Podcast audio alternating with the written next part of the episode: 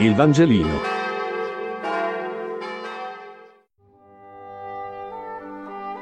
Venerdì 14 agosto. Luca 11, 46, 54. Lettura del Vangelo secondo Luca.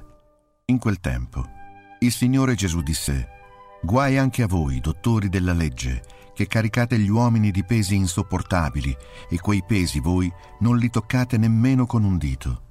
Guai a voi che costruite i sepolcri dei profeti e i vostri padri li hanno uccisi. Così voi testimoniate e approvate le opere dei vostri padri. Essi li uccisero e voi costruite. Per questo la sapienza di Dio ha detto, manderò loro profeti e apostoli, ed essi li uccideranno e perseguiteranno per questo la sapienza di Dio ha detto, manderò loro profeti e apostoli, ed essi li uccideranno e perseguiteranno, perché a questa generazione sia chiesto conto del sangue di tutti i profeti versati fin dall'inizio del mondo, dal sangue di Abele fino al sangue di Zaccaria, che fu ucciso tra l'altare e il santuario. Sì, io vi dico, ne sarà chiesto conto a questa generazione. Guai a voi, dottori della legge, che avete portato via la chiave della conoscenza, voi non siete entrati e a quelli che volevano entrare voi l'avete impedito. Quando fu uscito di là, gli scribi e i farisei cominciarono a trattarlo in modo ostile e a farlo parlare su molti argomenti, tendendogli insidie, per sorprenderlo in qualche parola uscita dalla sua stessa bocca.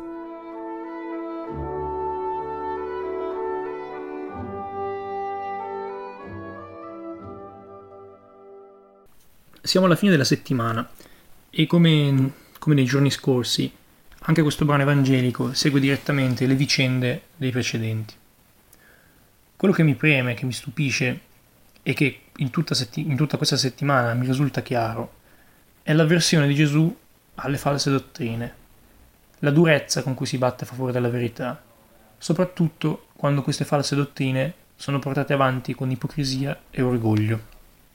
Gesù che si mostra così compassionevole verso, verso altre condizioni, altri peccati, pronto ad ammonire, ma come un buon padre, è duro e intransigente con chi storpia la verità e facendo questo dirotta altre persone dalla retta via. Insomma, in questa settimana abbiamo visto un Gesù duro e intransigente a riguardo del messaggio di Dio, che arrivava agli ebrei come legge e che arriva a noi come Cristo stesso. Chi storpia questo messaggio causa il duplice male di perdere se stesso e di far perdere gli altri. Questa deviazione non è salvata dai gesti prescritti, dall'adempimento di precetti, che correttamente e giustamente vanno perseguiti poiché ci guidano, ma non bastano, ecco. Questa deviazione, infatti, viene salvata soltanto da un, dal corretto sguardo sul mondo, come dicevamo l'altro giorno, no? dal nostro occhio.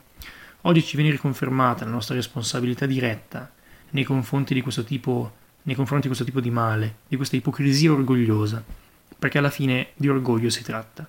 Non saper accettare umilmente di pregarsi nel dono, nel servizio verso l'alto, piegando invece verso se stessi la legge e i precetti, in modo da essere poi dalla parte giusta. Orgoglio nel voler processare Cristo, porgli, come gli scrivi, domande ambigue, perché si possa dire dalle sue risposte che egli è in fallo, è falso, senza mai umilmente considerare che la nostra visione, il nostro sguardo, potrebbe effettivamente essere deviato. Insomma, nei confronti dell'ipocrisia e della supponenza orgogliosa, Gesù è intollerante. Mi permetto un tono arrogante nel dire che questo ci riguarda da vicino. Spesso agiamo da ipocriti, come accennavo già ieri, e perseveriamo in questo agire per orgoglio.